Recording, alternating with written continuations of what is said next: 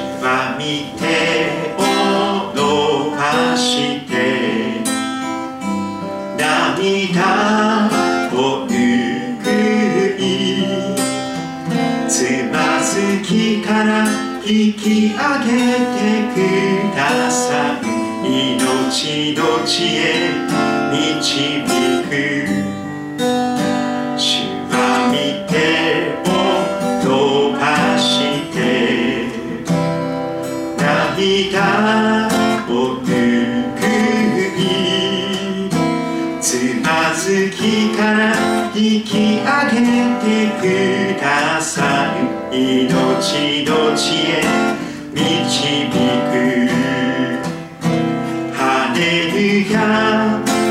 を愛して歌は絶えず感謝捧げ苦しい時さえ賛美をする主がそばにいるから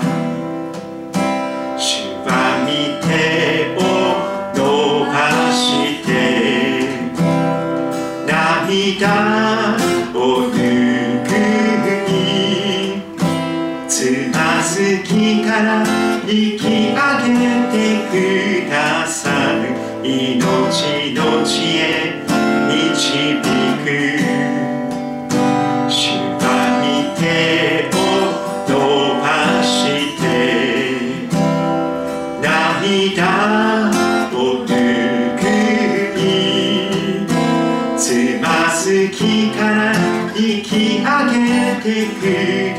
pensar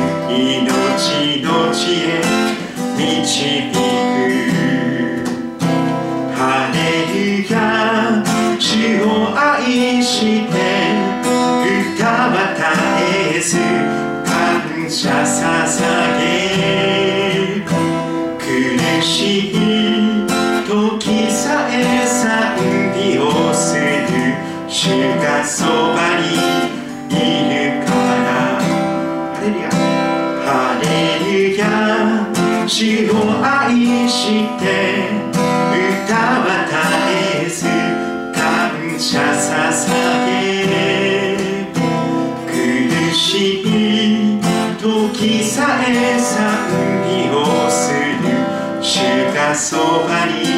家から。主がそばに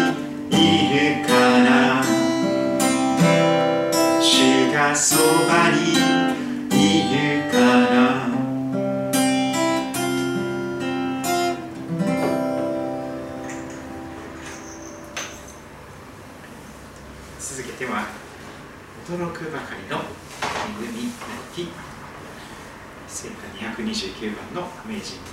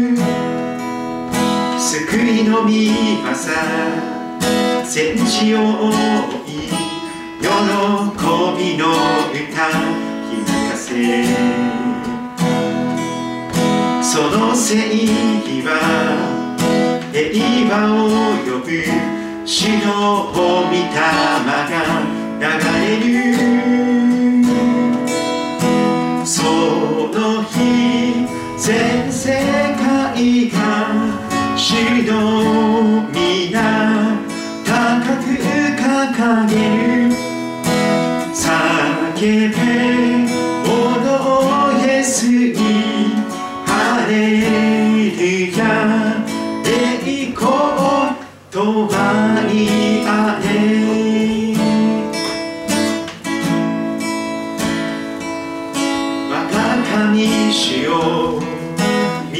せたまえいいなるその計画天が開き光が満ち潮の上にとどまる救いの御業さ戦地を追い喜びの歌その正義は平和を呼ぶ死の王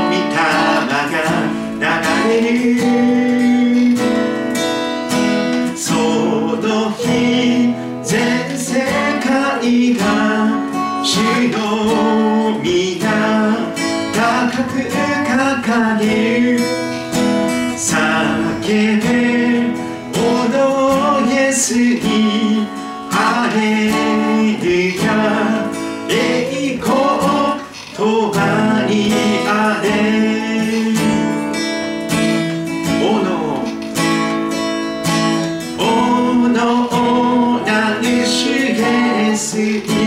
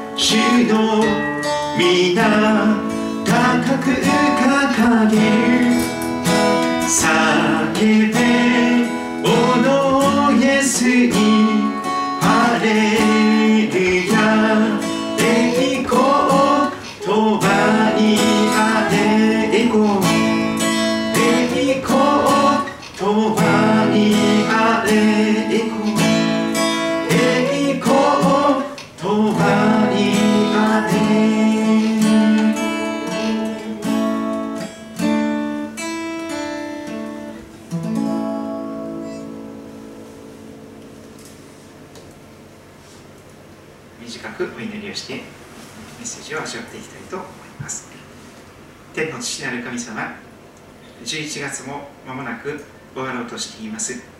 えー1ヶ月もするとクリスマスを迎えようとしています。今度の日曜日からアドベント対抗節にクリスマスの1ヶ月前に入ります。クリスマスまでの一日一日を指折り数えつつまた主を待ち望みつつすでに来てくださった主を覚えつつ再び来てくださるそのイエス様を覚えつつクリスマスを迎えていきたいと願います。クリスマスそれは苦しみますとも言われます。本当に大変な耐え難い苦しみを味わう人もたくさんいるかと思いますがでも誰よりも苦しんでくださった方は天の父なる神様でありまた御子イエス様でありまた聖霊なる神様三位一体の方であられます。私たちが苦しむ時に共し共に苦しんでくださる方私たちが喜ぶ時に共に喜んでくださるあなた様がこの時を豊かに導いてくださり御言葉を語って聞かせてくださいますようによろしくお願いいたします。主を語りください。しもべは聞いております愛する主イエス・キリストのお名前を通して祈ります。アーメン。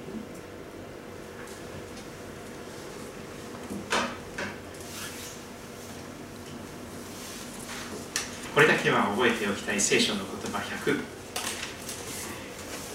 これを福音喫茶をご覧になってこの本を実際に買ってくださった方もいらっしゃるようですけれども感謝します、えー買っておいて損のない本です。聖書とこれがあればですね、えー、鬼に絡む音は言いませんが あのかなりの実際の実際の生活で助けになる本の一つです。人生の旅を聖書とともに。人生は旅ですけれども聖書の御言葉とともに旅をすると本当に素敵な旅になってきます。でこの覚えましょうということを進めている本なんですけど聖書の言葉を覚えるちょっとしんどいな今更覚えるの苦手になってるしこの今更暗唱聖句ですかという人がいるかもしれませんがでもやっぱり覚える習慣を身につけるととっても素敵な祝福を神様が約束しています。それは今日見ていきたいのですが詩篇の一編詩篇の一編の中に約束されている内容になっています。これが歌になっていますが主の教えを喜びとし昼も夜もその教えを口ずさむ。その人は水路のそばに植わった木のようだ。時が来ると実がなりその葉は枯れないその人は何をしても栄えると歌われています。時が来ると実を結ぶことができる人生。その葉っぱが枯れない人生。その人は何をしても栄えるということに素晴らしい益が約束されている。そのような人。その人は昼も夜も聖書の教えを口ずさんでいる人、まあ、リフレインという言葉がありますね。繰り返し歌のサビの部分とかリフレインとかって言いますけど。繰り返しのサビの部分のように繰り返し繰り返し聖書の言葉を心の中で思い巡らす。そして口で実際に声に出して朗読しながらそれを耳で聞きながらそうするとですね繰り返しやってるとそのうち覚えます。10回20回と口ずさんでいると自然に覚えます。まあ歌の好きな方はですねメロディーにしてあの メロディーにして自分なりの歌を作ってですねあの覚えていただけると、えー、それはまた素敵な歌になってくるかと思います。そんなわけですから聖書の言葉100を順番に振り返ってみていきたいと思います。その1は創世記の一章一節になります。初めに神が天と地を創造された。創世記一章一節。この言葉から聖書が始まっていますべての聖書の言葉の土台になっています。2つ目はヨハネの福音書一章一節です。同じ一章一節ですが創世記よりも遡って初めに言葉があった。天地を創造される前に神様が神の言葉があった。言葉は神の言葉は神と共に父なる神様と共にあった。言葉は神であったと紹介されていきます。実に生ける神の言葉生ける神の言葉それがイエスイエス様であられます。クリスマス前にイエス様は存在されています。まだ肉体をまとわれていませんでしたが父なる神様と一緒に、えー、ずっと前前からおられてそして言葉は神であったと紹介されます。でそのその3ヨハネの福音書1章14節になります。ヨハネの福音書のクリスマスがここに紹介されています。言葉は人となって神の御言葉は人間となって肉体となって私たちの間に住まわれた。私たちはこの方の栄光を見た。父の身元から来られた独り子としての栄光である。この方は恵みと誠に満ちておられた。ヨハネ福音書1章14節。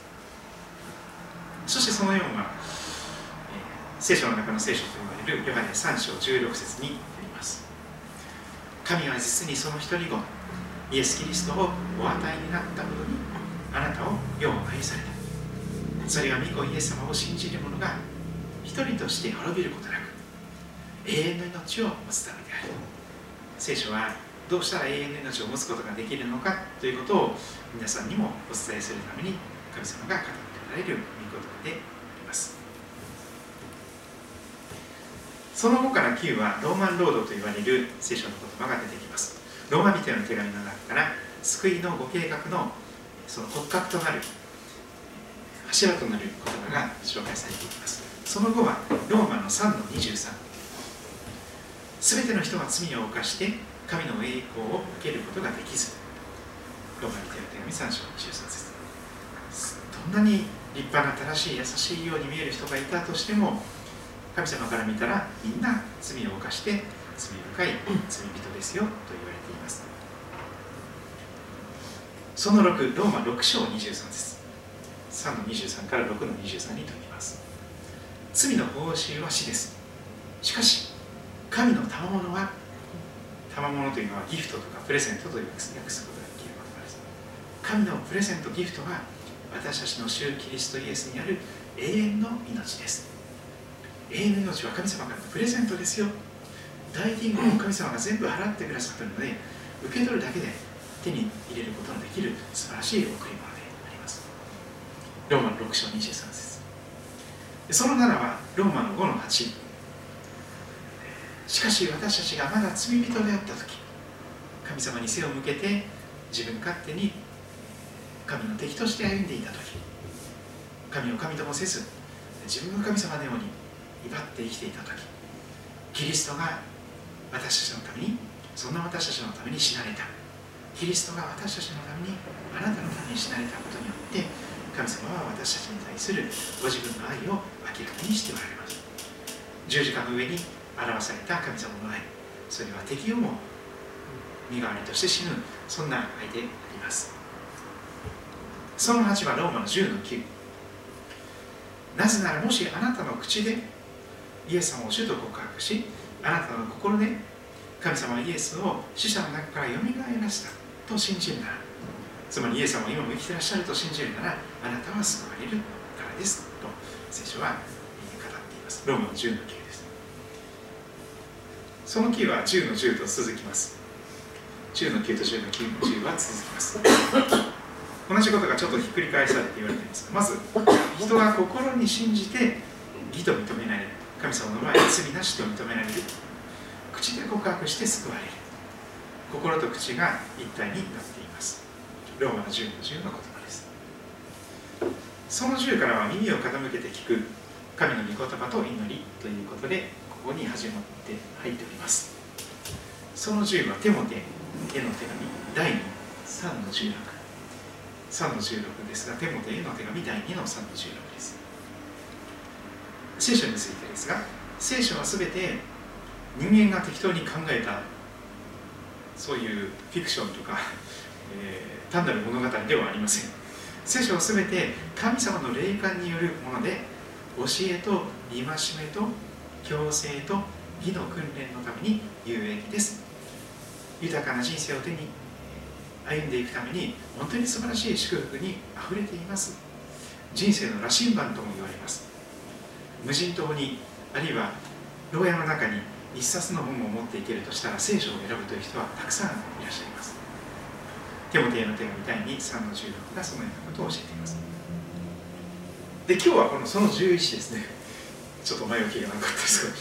その11、えー、これは吉明旧約聖書の言葉ですね。創出レビ民新明記創世記出世記レビ記民数記新明記とこれはモーセ語書と言われます。その後にヨシュア記というのが出てきます。英語ではジョシュアと言いますがあのアメリカにジョシュアトゥリーというですねヨシュアの木という木があるんですけどでそのジョシュアという名前の人は旧約聖書の人物です。実はこのヨシュアという名前は新約的に言うならばイエシュアイエス様の名前なんです。ヨシュアというのはイエス様の名前と同じなんです。ヘブル語的にあの発音するとイエシュア。そしてそれはイエスというふうにイエス様の名前がヨシアなんです。でヨシアという人物は非常に信仰深く勇敢に信仰を持って約束の地に入っていこうじゃないかと、えー、その民を導いた方ですね。そのヤシア家の一章八節を今日見ていきたいと思います。聖書をお持ちの方はそれぞれの聖書であのそこに置いてある聖書もご利用ください。どの訳でも結構です。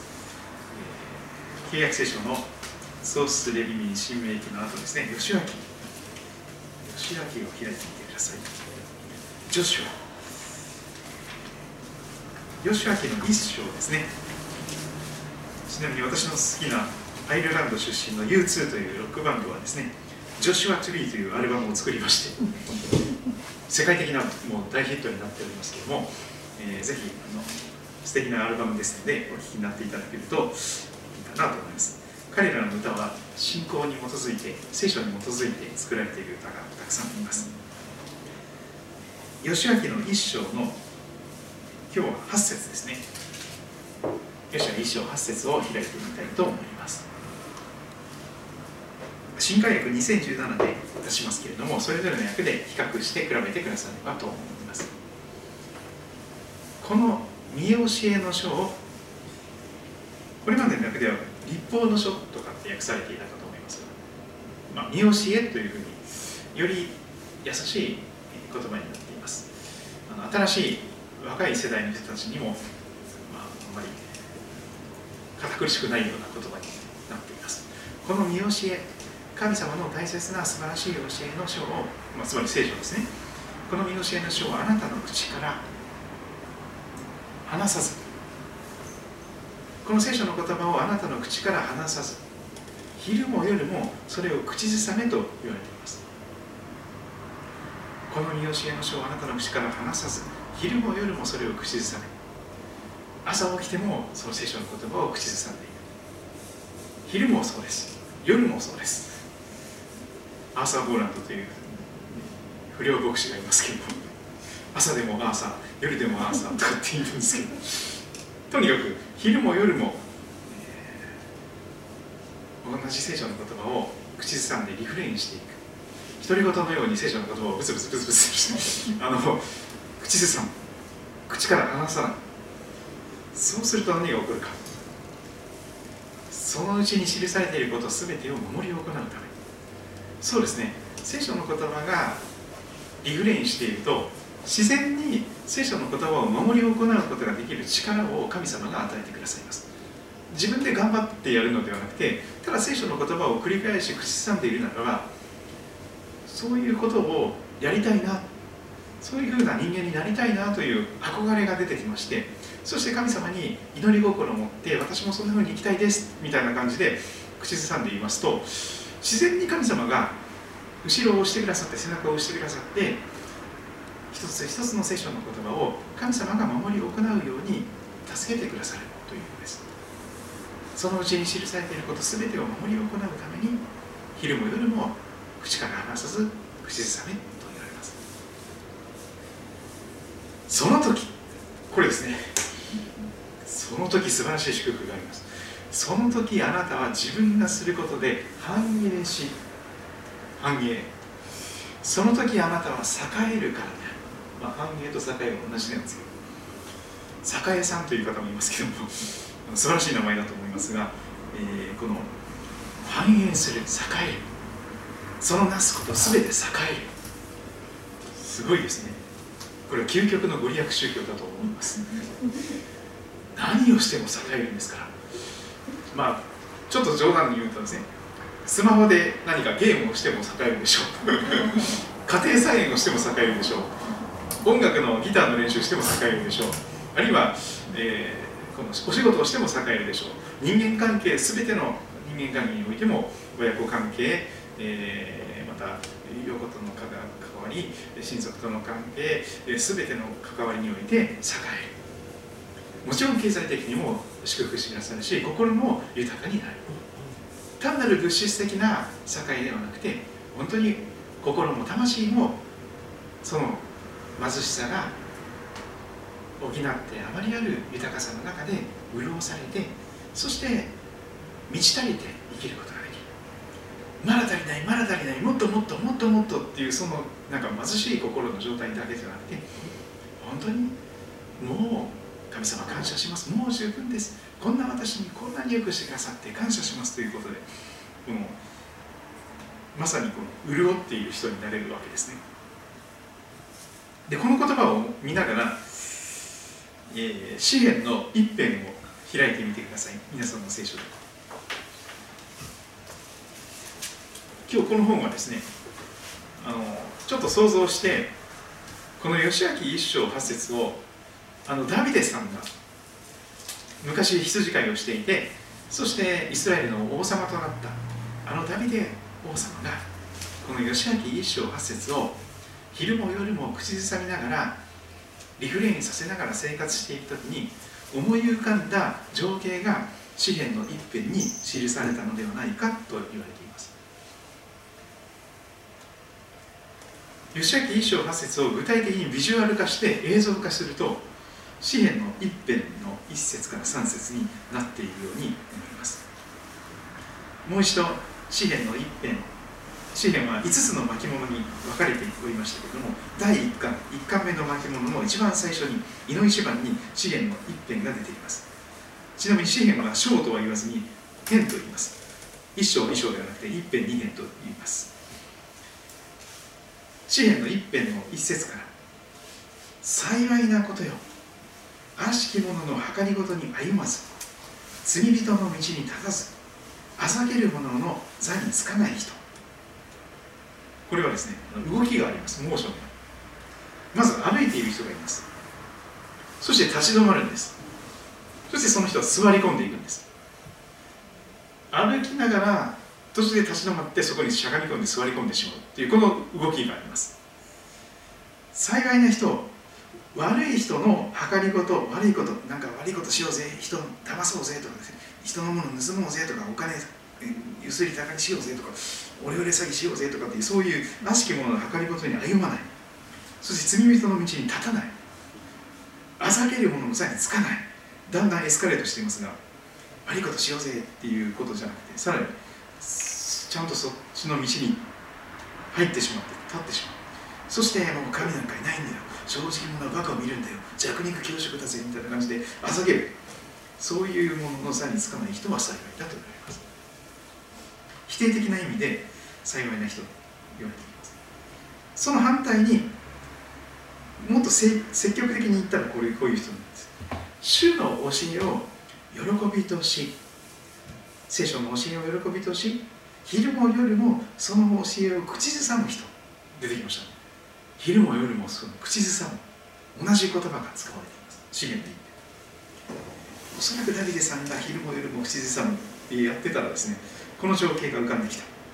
その人は3節。流れのほとりに植えられた木。英語で言うと transplanted と言いますけども移植された。まさに園芸の世界ですけど農業の世界ですけども荒れ野の砂漠の中でちっちゃい灌木としてちっちゃな木としてそのままそこに植わっていたら決して大きな木になれなかった。決して実を結ぶことができなかったその小さな木が神様によってそこから移植されたんです。流れのほとりに植え替えられた。神様はそういう方なんですね。私たち本当に砂漠の中で干からびかけて死にかけているような私たちですけどもそこから神様は掘り起こしてくださってちゃんと根を傷めないようにですね。ちゃんと掘り起こしてくださってそーっと流れのほとりに来てそこに穴を掘って埋めてくださる。んで水をかけてくださってちゃんと根ざ根を張ることができるように。ちゃんとそこに、そ定着できるように流れのほとりに植えられた木。これは非常に良くなりました。これまではそその人は水路のそばに植わった木のようだと訳されていたんですが植えられた木受け身系なんですね。自分でそこにそこを選んで植わったわけではありません。神様がそこを選んであなたをそこに置いてそこに植えてくださった受け身系です。受動系です。流れのほとりに植えられたそれは実を結ぶべきべくして神様が全てお膳立てしてくださったよ一番良いところに植えてくださったということです。もうすでに天に召されたカトリックのシスターは置かれた場所で咲きなさいなんていう本を書いた人がいますけども植えられた場所で咲きなさいというそういう表現ですね。しかも自分の力で自分の努力で一生懸命頑張って咲くのではなくておのずからということですね。時が来ると実を結ぶ。その葉は枯れない。その葉は枯れず。そのなすことは全て栄える。いかがでしょうか？詩篇の一編の1節から3節と吉明一章八節は見事にシンクロしています。おそらくダビデさんがこの吉明一章八節を何度も何度も頭の中でリフレインしながら口ずさんでいるとこの水路のそばに流れのほとりに植えられた木のイメージが情景が浮かんできた。でこの辺川がいくつかありますからね。あの川の流れのほとりを散歩するととってもいいですよね。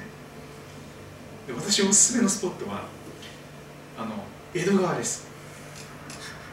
もちろん古種川も良いですし利根川もいいんですけど中川もいいんですけども倉松川もいいんですけどもおすすめは江戸川です。ちょっと橋渡って向こうのあの千葉県の関谷の方に行ってみてください。それからですね、まあ、そこの近くに住んでらっしゃると思いますけど散歩のコースで。あの歩くとちょっと距離があるかもしれませんがでも自転車道ですね。自転車道がちょうどありましてですねすっごい綺麗な春は菜の花がバーって咲いたりとかですね。素敵なもうずーっと日光の連山も見えますし筑波山も見える中でこう風を切って一番車が走れない一番見晴らしのいいところをさーって走ることができます。自転車が好きな人はぜひ江戸川サイクリングロードを走ってみてください。利根川サイクリングロードもいいんですけどあのディズニーランドの方までずっと行けますよね。行ったことがありますが行って帰ってくるとヘトヘトになりますよでもその江戸川のちょうどあの関宿城のところに行っていただいてそしてあの中之島という方にですねあの中洲があるんですよね。でそこに島ができているんです。でその中之島からこっち側の薩庭の方のこちらの岸の方にですねあの関があります。関があってですね、えー、せき止められた水がそこで蓄えられたりしてでちょっと用水路があってですねあの船とか魚が移動することもできる通路もあります。その中之島のところにまさに流れのほとに植えられた大きな大きな木があるんですよ。かなりの太い大木でもう幹もしっかりしててもう何十年という歳月を年輪を刻んでそこに大きな大きな木として成長してたくさんの葉っぱを実らせているありあります。ちょっと冬に行くと枯れてしまっている場合がありますが でもあのすごくこの流れの渡りに植えられた木がどんな木になるのかっていうことをまさにビジュアルで表現してくれる木があるんですよね。実は毎回これを見せているんですけども気づいていただいたらこれなんですよね。あこれです。これがあの江戸川の中之島の流れのほとりに植えられた木なんですよこれね。すごいでしょ？もう四方八方伸び伸びとたくさんの枝を伸ばしてですね360度きれいにこう育ってますよ。何十年という歳月をかけて流れのほとりでしっかりと根を下ろして。で植物というのは木というのは上に出ている枝葉の分と全く同じぐらいの広さと深さで下に根っこを張ってるらしいんです。上に伸びてると同じ高さでその深さですごく深く何十メートルも根っこが入っているんです。で横に広がっていると同じぐらいの広さにこの360度の根が広がっているんです。そうしないと台風とか来て大風来たら倒れますからね。大木になればなるほど。大きな大きな木はしっかりと根っこを張らなきゃいけないんです。そうです。私たちの人生も少々時間がかかるんです。ですから時が来ると実を結びと書かれています。そんな簡単にインスタントに3分間で実を結ぶなんていうことができる人はいません。電子レンジの、ね、時代ですからね。ピッピッピッピッミーチーとか言ってですね3分間だったらなんか美味しいご飯が食べれたりしますけども人間そんなふうにインスタントではいけませんよね3分間でこのカップラーメン食べるとかっていうそういうレベルじゃなくてですね3年少なくとも3年石の上にも3年ということがありますが少なくとも3年そこで粘り強く何かをやり続けなければ実を結べないでしょう。桃栗3年柿8年とか言いますよね。桃栗を育てるには3年かかる。柿は8年もかかる。でも時が来ると実を結ぶ。その間に何をしてるのか。しっかりしんどい作業ですけど根を一生懸命四方八方に深く深く伸ばしてるんですよ。それは目に見えないところです。でも聖書の言葉を繰り返し繰り返しリフレインさせて口ずさんでいると根っこを張るようなことをするんです。心の中に聖書の言葉が根を張っていくんです。本当にそうです。これ非常にしんどい作業です。そして面倒くさいからやりたくないという人が多いでしょう。暗唱性今更心の中に聖書のことを覚えるなんてもう暗記力も低下してるしだいぶ物忘れも激しくなってきてて覚えたらすぐ忘れるわみたいな。だから繰り返す必要があります。何でもそうですけどいっぺん覚えたことは繰り返すとまたすぐに思い出せて覚えれます。でまたすぐに忘れるんですけどまた繰り返しやるとすぐにまた思い出して思い出すあの覚えれます。それを繰り返していくとだんだん忘れなくなるんですよね。しっかりと心の板に書き記されてもう何年経っても消えない。そのようにしっかりと心の中に根が聖書の根っこが入ってそれを御言葉に根ざすというふうに表現しますがまさに聖書の言葉に根ざす必要があります。そうしないと時が来ると実を結べないんです。それはしんどい作業です。あのスカスカの砂の上だったらですね 簡単に根を張ることができるかもしれませんがかなりこう凸凹でですね中に大きな岩があったりとか硬い岩盤があってですねこれ以上根張れませんみたいな神様なんでこんなしんどいところに私置かれたんですかみたいなちょっとこう窮屈で私今度の根を張るところじゃないんですけどももう逃げ出したいんですけど神様助けてくださいみたいな。でもそれは神様のそれぞれの計り知れないご説理がありましてその人にとって一番良いところに今置かれているはずです。あなたが今置かれているところはあなたにとって一番良い場所です。私もこの水道の教会を選んだわけではありません神様が選んでくださって私をここに導いてくださってここにあの根を下ろしつつありますけれども。それぞれの職場やそれぞれの家庭やそれぞれの地域皆さんが選んでここに住みたいとかこの人と結婚したいとかこういう会社に入りたいとかですねいろいろ計画したかもしれませんがその背後に全て神様が見えない導きの中で図らずもそこに導かれた。そこに植えられています。この教会はフルトン映画の流れのほとりに植えられています。時が来ると実を結ぶことができる。そのために神様は流れのほとりに植えてくださっています。時が来ると実を結びその葉は枯れずその出すことは全て栄える。ちょっと長くなりますか あこれですね。はい。この見教えの書を聖書の言葉聖書をあなたの口から離さず昼も夜もそれを口ずさめそのうちに記されていること全てを守り行うためである。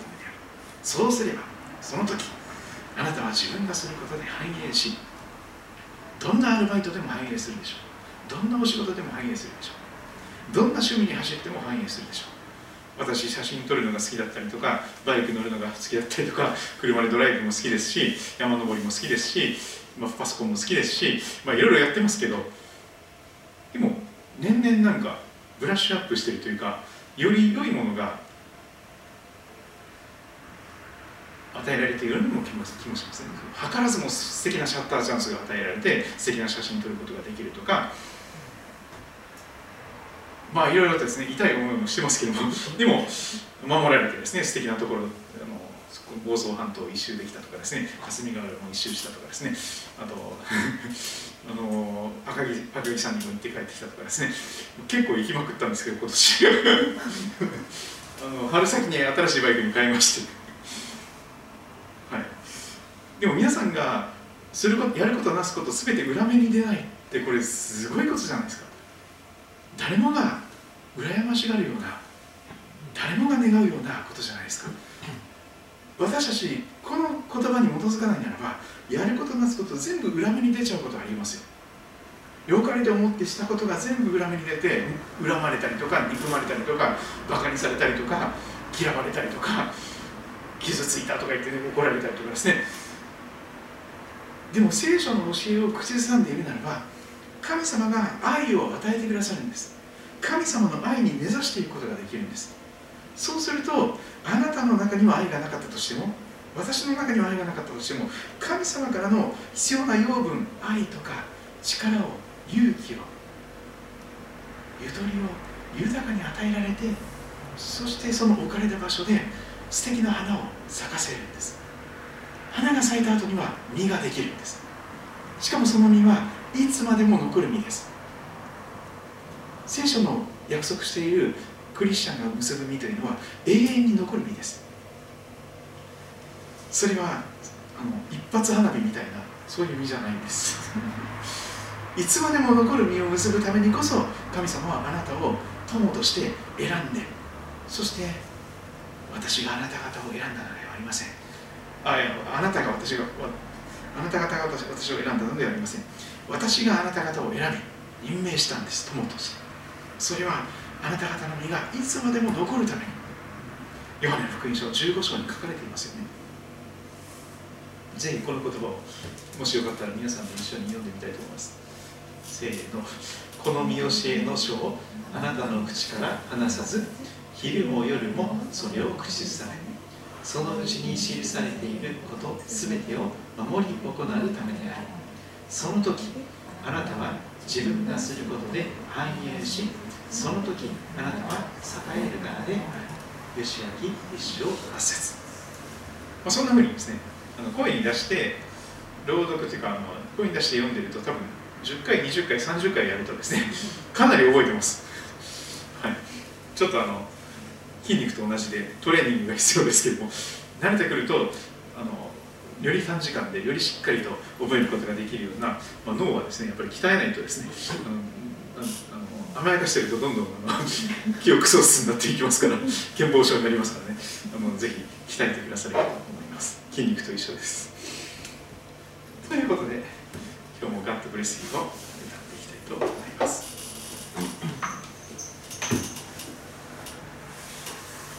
ちなみに人間の筋肉っていうのはすごい怠け症なんですよ。入院して全身麻酔の手術した後に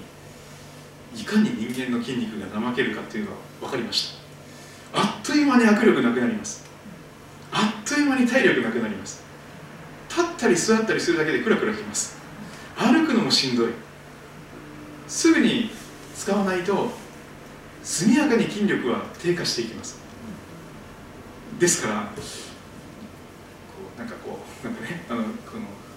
握力を鍛える何かありますよね。カチャカチャカチャカチャ。とかですね、まあ、適当にウォーキングしたりとかですねスクワットをしたりとかあのストレッチをしたりしながらでやらないとですね必ず必ずあのだんだんあの老化が速やかに進んでいきますので そうならないようにしていきたいと思います、えー、その葉っぱは枯れずという人生を目指していけたらと思います。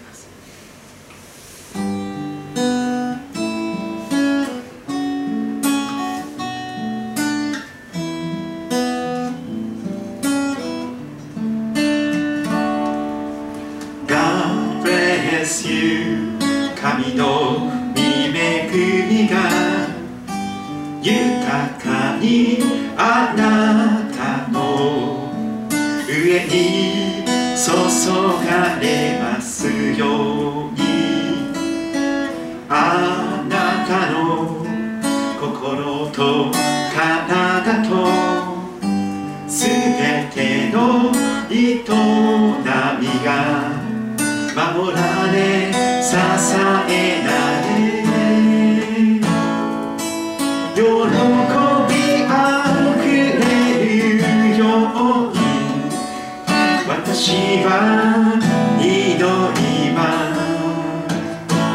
God bless you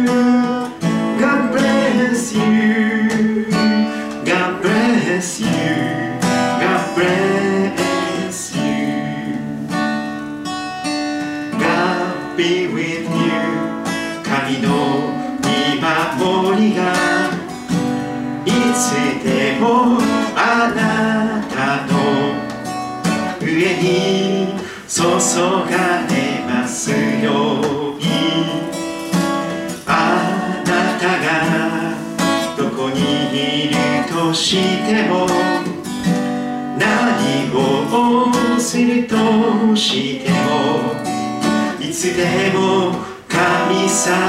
が共におられますように。私は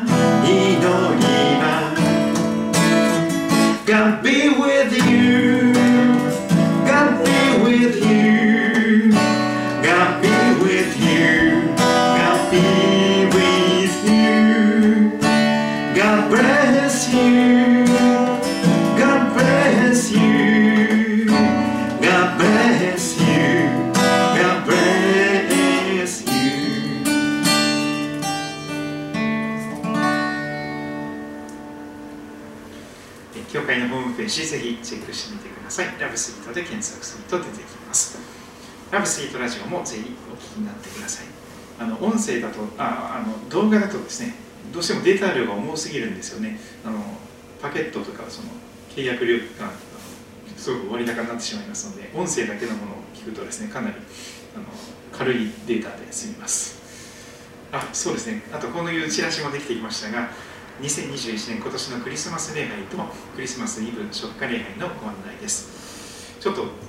入れ替わっていますが19日日曜日にクリスマス礼拝が来ます。そして24日金曜日に、えー、19時からイブ礼拝をします。その時にはキャンドルサービス食家礼拝もする予定です。ぜひあの信あの信仰を持ってない方でもお気軽にぜひお伝えくださればと思います。教会こそクリスマスの本家本元ですからあの日本人のある方にはですね教会でもクリスマスするんですかみたいな人がいるんですけども いやそうじゃなくて実は教会こそクリスマスの本家本元ですからねあの本物のクリスマスを味わうためにはあの教会に来ないとでき、ま、味わえませんのでということですね、はい、で、えーと、フルトネ川の流れのほとりに教会はありますえー、一番近い駅は東武動物公園の駅です。東口から出て古利根川を渡ると杉戸町に入ります。旧日光街道。日光街道杉戸宿ですね、えー、あの伝統的なあの歴史ある町並みがあります。杉戸高校 JA 町の役場がある通りになっております。白い箱型の建物です、えー、駐車場もありますのでお気軽にお伝えください。ということで今日も見てくださり、聞いてくださり、来てくださってありがとうございました。えー、皆さんの上に神様の祝福と守りが豊かにありますようにとお祈りいたします。またお会いしましょう。God bless you.